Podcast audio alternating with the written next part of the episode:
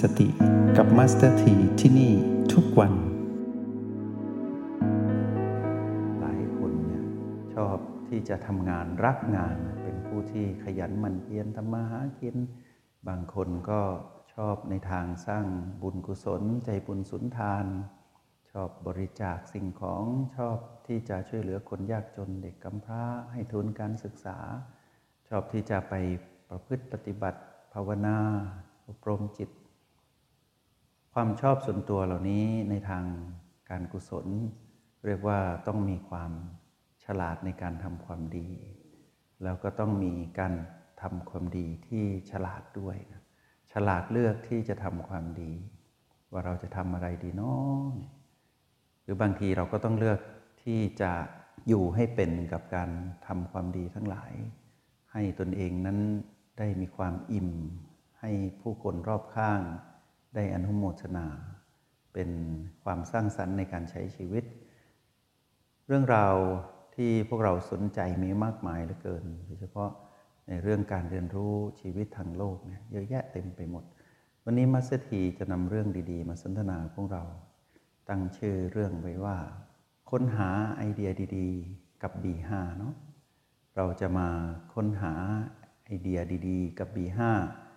ก็แปลว่าเราก็ต้องรู้ว่า B5 นั้นคืออะไรเนาะ B5 นั้นเป็นลมภายใน เป็นหนึ่งในเจ็ดประเภทของลมหายใจที่กายหายใจอยู่ แล้ว B5 นั้นต้องเข้าทางตรอกออกทางประตู ก็ต้องเข้าผ่านประตู แล้วก็ออกผ่านประตู แล้วการเข้าถึง B5 นั้นต้องตั้งหลักอยู่ที่ O8 แล้วหากเรา สัมผัสรู้ O8 ไม่ค่อยชัดเจน ก็คือสัมผัสพลังจิตของตนเองยังไม่ชัดเจน เราก็สะสมพลังจิตให้เพิ่มพูนพลังที่พร้อมจะไปสัมผัส B5 สะสมพลังจิตของตนเองที่ O8 ก่อน ก็ต้องอาศัย B2 ตอนหายใจเข้า แล้วเพิ่มพลังจิตที่เป็นหยางให้เพิ่มขึ้น เพื่อประคองตนเอง พร้อมที่จะไปค้นหาไอเดียดี ๆ กับ B5 เนาะ ทีนี้เมื่อเรารู้จุดปัจจุบัน 4 จุดเป็นองค์ประกอบที่จะพาเราไปสู่การเรียนรู้ที่เรานั้นปรารถนาที่จะได้ไอเดียดีๆ ที่งดงามให้เกิดขึ้น สิ่งแรกที่เราต้องทำก็คือว่าเราต้องรู้คุณภาพของพลังจิตของเราเองก่อน ตอนที่เราสัมผัสโอแปดครั้งแรก พวกเราจำได้ไหมตอนนั้น เราพยายาม เราพยายามที่จะเพ่งเพื่อที่ให้ตนเองนั้นมาอยู่ตรงนี้ให้ได้ เราก็เลยอาศัย B2 มาช่วยในการสนับสนุน แต่เอาเข้าจริง ๆ พอเราสัมผัสได้แล้ว เราก็จะเห็นว่าพลังจิตนั้นเป็นของที่อยู่คู่กับเรา เหมือนกายต้องมีกำลังกายเป็นธรรมดา ทีนี้เมื่อเราหายใจเข้า B2 แล้วเราสะสมพลังจิต เพิ่มพลังหยางที่ O8 ในฉับพลันทันทีสะสมสักพักหนึ่งเราก็ปล่อย B2 ไป ให้กายหายใจเองตามธรรมชาติ แต่พอเราฝึกฝนจนเป็นธรรมชาติเราจะเห็นว่าเรานั้นไม่ต้องพึ่ง B2 เราสามารถตั้งหลักได้ทันที มาเป็นจิตผู้ดูอยู่ที่ O8 สิ่งที่เราดูในยามที่เรามาสัมผัส O8 ก็คือ เราดูคือรับรู้พลังจิตของตนเองชัดเจน หลังจากนั้นเรารู้ทันทีว่าเราจะเดินไปทางไหนต่อเพื่ออะไร เพราะฉะนั้นก่อนที่พวกเราจะค้นหาไอเดียดีๆ กับการอยู่ที่ B5 เนี่ยให้เรามาเพิ่มพลังของเราเองในการตื่นรู้อยู่กับพลังจิตของตัวเองที่ O8 ก่อน ทีนี้เมื่อเรารู้แล้วว่าเรามีกำลังเพียงพอที่จะเคลื่อนตนเอง ไปสัมผัส B5 ซึ่งตั้งอยู่ใต้ประตูอยู่หลัง O8 อยู่ตรงกึ่งกลางของก้อนสมองพอดี ซึ่งก้อนสมองนี้เดี๋ยวเราจะไปเข้าไปดูไอเดียดี ๆ ในสมองเวลาเขาทำงาน ตอนนี้มาสถีบอกขั้นตอนให้พวกเราก่อนเนาะ เมื่อเราเคลื่อนตนเองจากโอแปดเราต้องไปพักอยู่ที่ประตูสักครู่หนึ่งใจเย็นๆนะ ในกรณีที่เราต้องการคิดงานสร้างสรรค์งาน งานที่ต้องใช้ไอเดียดีๆ ก็มีหลายอาชีพ เรียกว่าทุกอาชีพแล้วกัน ที่จะต้องอาศัยความคิดที่สร้างสรรค์ เพื่อไปทำงาน หรือเพื่อให้งานนั้นสำเร็จ แล้วก็เป็นงานทางโลกที่มีความงดงามในตนเอง ในขณะที่เราสัมผัสสิ่งที่เคลื่อนไหวอยู่ที่ประตูให้เราสังเกตอย่างนี้นะ กรณีที่เราไม่สามารถสัมผัสพลังจิตจักรวาลที่ประตูได้ เราไม่ต้องกังวลเลยนะ เพราะพลังจิตที่ส่งมานั้นบางครั้งก็มา บางทีก็ไม่มา แต่สิ่งที่มีอยู่ตลอดเวลาก็คือ พลังงานธรรมชาติที่กายนั้นแลกเปลี่ยนกับชั้นบรรยากาศหรือสิ่งแวดล้อมที่เราเห็น เราจะเห็นว่าความร้อน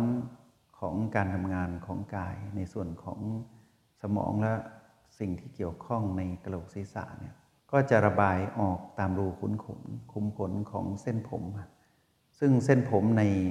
บริเวณสมองเนี่ยหรือว่าบริเวณศีรษะเยอะมาก ก็จะมีการระบายอากาศตรงนี้ เพราะสมองต้องทำงานตลอดเวลา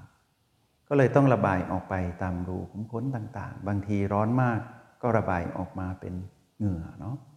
บางทีก็มีเหงื่อไหลออกมาด้วย ทีนี้ถ้าหากอากาศที่อยู่รอบตัวร้อนขึ้นมาอีก ก็จะเพิ่มดีกรีความร้อนของการทำงานของสมองเข้ามาอีก ก็ต้องมีการปรับสมดุลมาก ๆ บางคนเนี่ยร่างกายรับไม่ไหวก็เกิดอาการช็อกความร้อนขึ้นมา เช่นตากแดดนานๆอย่างเงี้ยทีนี้เราจะเห็นว่าในช่วงที่เราสัมผัสแดดหรือที่เรายังไม่เคยเรียนรู้โปรแกรมนี้มาก่อนก็ตาม เราสังเกตไหมว่า ตอนที่เราไปอยู่ท่ามกลางแดดที่ร้อนนะเราจะสังเกตเห็นว่ามีไอร้อนของแดดเนี่ยผ่านเข้ามาในกระโหลกศีรษะ ถ้าเราสังเกตดีๆนะ หรือบางทีเราผ่านห้องเย็น หรือว่าเข้าไปในห้องที่มีความเย็นที่ไม่เท่ากับชั้นบรรยากาศปกตินะพอเราเปิดรถยนต์เข้าไปแอร์เย็นฉ่ำหรือว่าไปบางคนมีประสบการณ์ผ่านห้องเก็บศพที่โรงพยาบาล พอผ่านตรงนั้นปุ๊บอากาศเย็นปรากฏทันที เราก็จะสังเกตว่าแม้นเราไม่ได้เรียนรู้โปรแกรม เราก็จะเห็นว่าอากาศเย็นๆนั้นไหลผ่านเข้ามาสู่กายผ่านกระโหลกศีรษะ สังเกตดีๆนะ นั่นคือสิ่งที่มีอยู่แล้วเป็นการปรับธาตุระหว่างอุณหภูมิ ซึ่งเป็นเรื่องของพลังงานธรรมชาติระหว่างกายกับสิ่งแวดล้อมเป็นเรื่องปกติ ทีนี้เมื่อเรา มาอยู่ที่ประตูเราเฝ้าดูอยู่ตรงนี้ สักพักหนึ่งเราจะเห็นว่าถ้าเราสังเกตดีๆ ก็จะมีสิ่งนี้ผ่านขึ้นลงอยู่ตลอดเวลา พลังงานธรรมชาตินี้ จะทำให้เรารับรู้ว่าเรานั้นอยู่กับปัจจุบัน การอยู่กับปัจจุบันนี้แหละ ที่จะนำพาเราไปสู่การมองเห็น หรือได้เห็นแจ้งไอเดียดีๆ ที่จะนำมาใช้โดยที่เราไม่ต้องไปนั่งคิดจินตนาการแล้วไปใช้งานสมองหนักเกินไป เดี๋ยวเราจะไปท่องเที่ยวในก้อนสมองนะ ตอนนี้อธิบายให้พวกเราฟังตรงนี้ก่อน ทีนี้เมื่อเราเคลื่อนตนเองอยู่ที่ประตูอยู่สักครู่หนึ่ง เราไม่พูดถึงพลังจิตจักรวาลนนะ เราจะพูดถึงสิ่งที่มีอยู่เป็นประจำก็คือพลังงานธรรมชาติ พอเราสัมผัสพลังงานธรรมชาติได้ เราจะตื่นรู้ขึ้นมา การตื่นรู้ของเรานั้นตื่นรู้สองครั้งนะ แต่เป็นการตื่นรู้ที่ต่อเนื่อง ตื่นรู้ที่โอแปดตื่นรู้ที่ประตู หลังจากนั้นเราจะรู้ว่าถึงเวลาที่เราจะเข้าไปสัมผัสบีห้าแล้ว ตอนนั้นแหละพวกเราก็จะเคลื่อนตนเอง เรารู้แล้วนี่ว่าบีห้าเป็นชิปจรเป็นลมภายในอยู่ในก้อนสมอง ในกรณีที่เราลงเข้าไปสัมผัส B5 ซึ่งตำแหน่งของ B5 จะอยู่ใต้ประตูอยู่หลังโอแปด เป็นเส้นตั้งฉากพอดี พวกเราที่ฝึกใหม่อาจจะไม่ตรงเป๊ะ อาจจะอยู่เอียงไปทางซ้ายทางขวาหน้าหลังเป็นธรรมดาไม่ต้องไม่ต้องกังวลนะ ยังไงสมองก็ทำงานเป็นปกตินี่แหละ เมื่อไรก็ตามที่กายทำงานเนี่ยไม่ว่าส่วนใด ๆ ย่อมมีการเคลื่อนไหวของชีพจรเกิดขึ้นเสมอ เพราะว่าหัวใจก็ต้องทำงาน ถ้าใช้งานหนักหัวใจก็สูบฉีดเลือดที่แรงขึ้น ถ้าทำงานเบาๆหัวใจก็ทำงานเบาๆ ในกรณีที่เรานั้นนั่งนิ่งๆใช่ไหมเรารู้สึกว่ากายนั้นไม่ได้ทำงานหนัก หัวใจก็ไม่ได้ทำงานหนัก สมองก็ไม่ได้ทำงานหนัก เราเองก็ไม่ได้เหนื่อยหนัก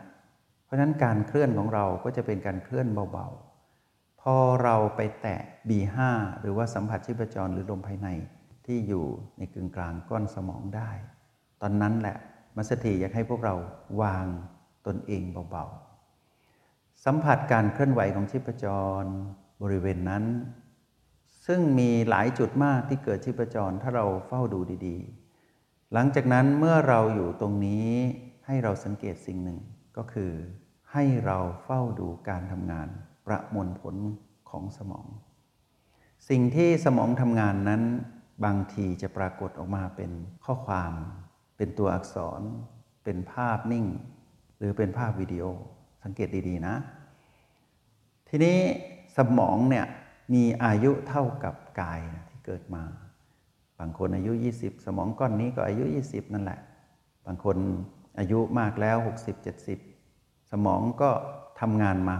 60-70 ปีเหมือนกัน เท่ากับอายุของกายโดยรวมนะ ประสบการณ์ที่สมองนั้นทำงาน พวกเราสังเกตว่าเวลาสมองทำงาน เด็กน้อยๆเนะ่ยเกิดมาเดือนสองเดือน เขาก็ทำงานประมวลผลในแบบของเขาแบบนั้นนะ่ะโตขึ้นมาหน่อย สมองก็มีประสบการณ์มากขึ้น เรื่องราวในสมองก็จะมีมากขึ้น แฟ้มข้อมูลที่อยู่ในสมองนะเยอะมากนะ พวกเรารู้ไหมว่า สมองเนี่ยทำงานเก็บข้อมูลประมวลผลจนชำนาญ ไม่ว่าตาจะเห็นรูปสมองก็ประมวลผลออกมาว่ารูปนั้นคืออะไร แสงมากสมองก็จะประมวลผลบอกให้ตารีตาลง หรือหลับตาลง เป็นการแสดงปฏิกิริยาออกมา สมองทั้งนั้นเลย ในยามที่เสียงกระทบหูสมองก็ประมวลผลว่าเสียงอะไร เหมือนเสียงมัสเตอร์ตอนนี้หรือเสียงอะไรก็ตาม ถ้าดังเกินไป สมองก็จะประมวลผลแล้วเกิดการตอบสนอง เช่น ให้เรานั้นเดินออกจาก คือพากายนั้นเดินออกไปในที่ที่ห่างไกลจากเสียงที่ดัง หรือใช้มือหรือใช้อุปกรณ์มาปิดหู เพื่อให้ลดการสะเทือนที่รุนแรงเข้ามาในระบบการฟังเสียง สมองทั้งนั้นเลย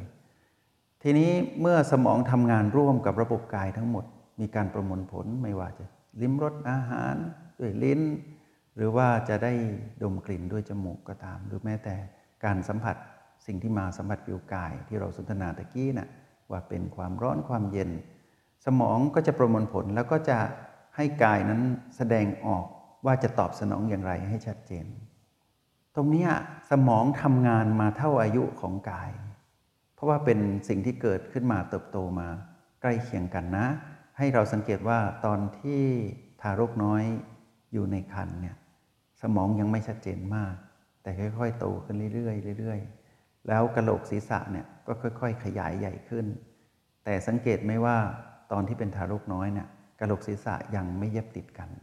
เพราะต้องอาศัยการเคลื่อนไหวที่นุ่มนวลผ่านการคลอดของคุณแม่ แล้วเมื่อคลอดออกมาเป็นตัวเป็นตนเป็นทารกแล้ว หลังจากนั้นสมองก็เริ่มชิดติดกัน เพราะเป็นกระบวนการ กระโหลกศีรษะก็จะหุ้มชิดติดกันเพื่อปกป้องสมอง เพราะสมองเป็นอวัยวะที่สำคัญมากของกายในการประมวลผลในระบบทั้งหมดของกาย ซึ่งต้องทำงานร่วมกับองค์คาพยพอื่น ๆ ในส่วนของร่างกายทั้งหมดที่มีผิวหนังห่อหุ้มอยู่นะ ทีนี้เมื่อกระโหลกถูกเย็บติดกันแล้ว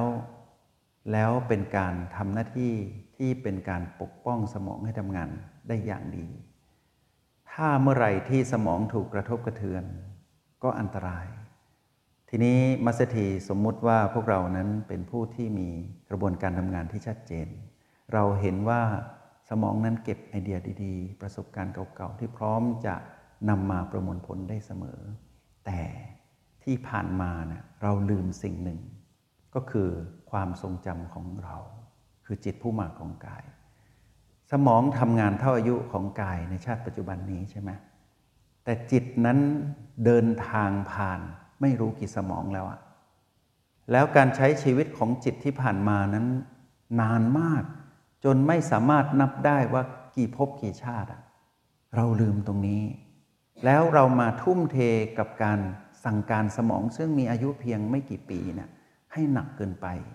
แต่เราก็ได้นะไอเดียดีๆ จากสิ่งที่เราใช้สมองทำงาน ตามความต้องการของมารที่สั่งเราแล้วให้เราไปสั่งสมอง เพื่อสนองความต้องการ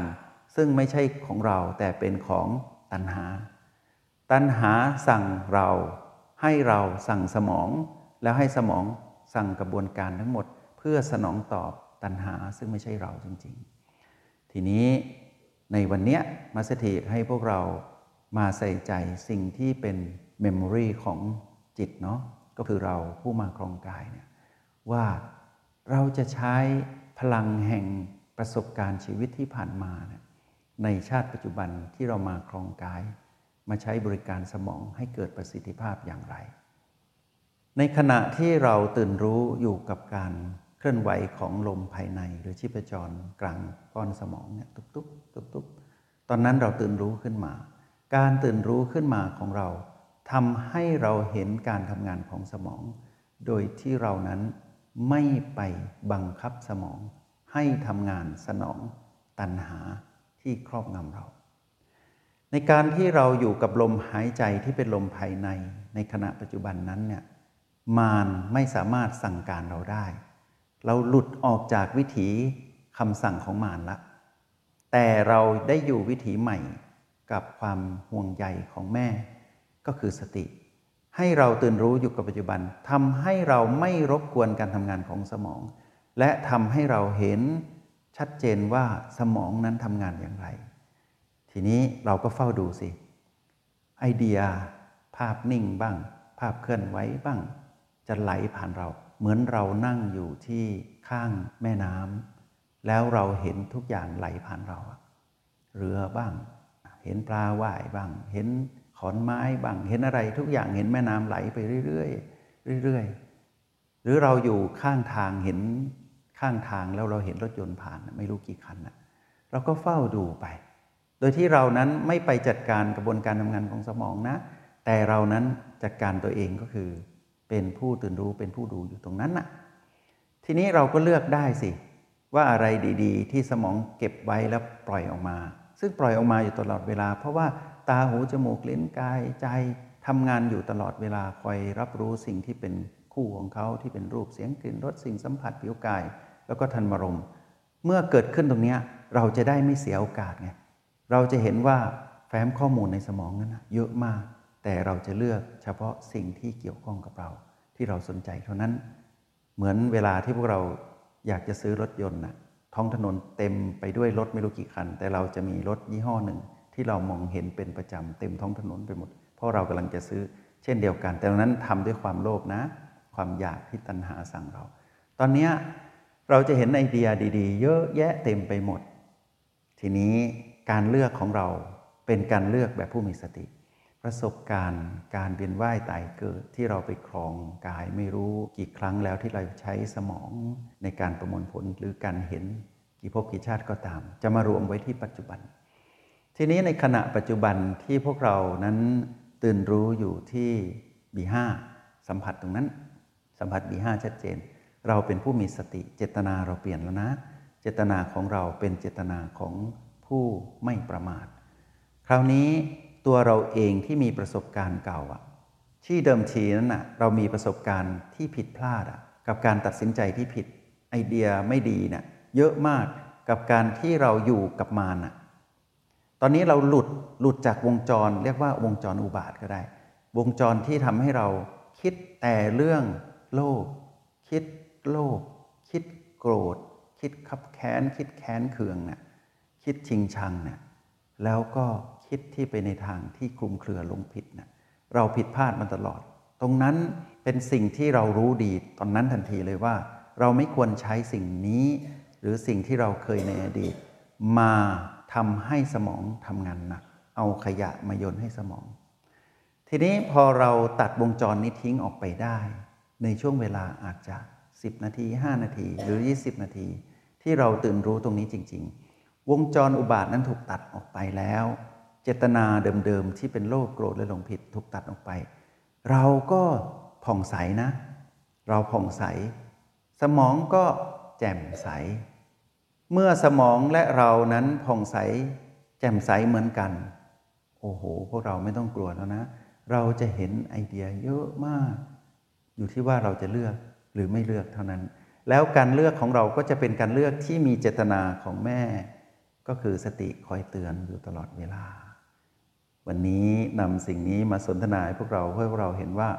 เดิมทีเนี่ยเราไม่หลุดจากวงจรอุบาทที่เป็นเสียงกระซิบของมารแล้วสั่งเราให้ไปใช้งานหนักกับการทำงานของสมอง เราก็เหนื่อยสมองก็เหนื่อยกายก็เหนื่อยจิตก็เหนื่อย ไอเดียไม่ดีหรอกต่อให้ดียังไงก็ไม่ดีเท่าเหมือนที่เราได้สนทนากัน เราจะเห็นว่าเมื่อจิตก็ผ่องใสกายก็แจ่มใส สมองสดชื่นเราสดชื่นนะกลัวอะไรอะขนาดที่ขุนมัว เรายังมีไอเดียดี ๆ ได้เลย แต่ไอเดียดีๆนั้นเทียบไม่ได้เลยนะ กับพวกเราที่กำลังจะพัฒนาตนเองเหมือนบทสนทนาในห้องเรียนในวันนี้ที่มัสถีบอกพวกเราว่า ค้นหาไอเดียดีๆ กับ B5 ดีไหมคงจะเป็นประโยชน์กับพวกเราโดยเฉพาะนักคิด นักเขียน นักค้นคว้านักวิจัย นัก บริหารนักอะไรทั้งหลายที่คำว่านักนำหน้าแปลว่าเป็นผู้เชี่ยวชาญเนี่ยในแต่ละงานของตัวเองเนี่ยลองอยู่นิ่งๆ อยู่กับ B5 สิ พวกเราจะเห็นไอเดียเยอะมาก แล้วพวกเราจะแอบมีรอยยิ้มกับตัวเองว่า โอ้โห เราเมื่อก่อนนี่เจ้าความคิด แต่เป็นเจ้าความคิดที่ไปเกี่ยวข้องกับโลกโกรธและลงผิดหมดเลย ตอนนี้เราเป็นเจ้าความคิด แต่เราเป็นเจ้าความคิดแบบผู้ที่มีสติแล้ว ไม่ประมาทอีกต่อไป เพราะฉะนั้นไอเดียดี ๆ ที่เกิดขึ้น จะนำพาเราไปสู่เส้นทางที่เราประสบความสำเร็จในการใช้ชีวิตทางโลก ไม่ว่าเรื่องราวจะยากลำบากเพียงไรในการใช้ชีวิต แต่เมื่อเราค้นพบไอเดียดี ๆ เราจะพบทางออกที่งดงามเสมอ แล้วเราสามารถที่จะนำไปสู่การใช้งานจริง ในโลกแห่งความเป็นจริงได้ด้วย แบบผู้ที่คมในฝัก แล้วก็มีวิชั่นมีวิสัยทัศน์ที่ดี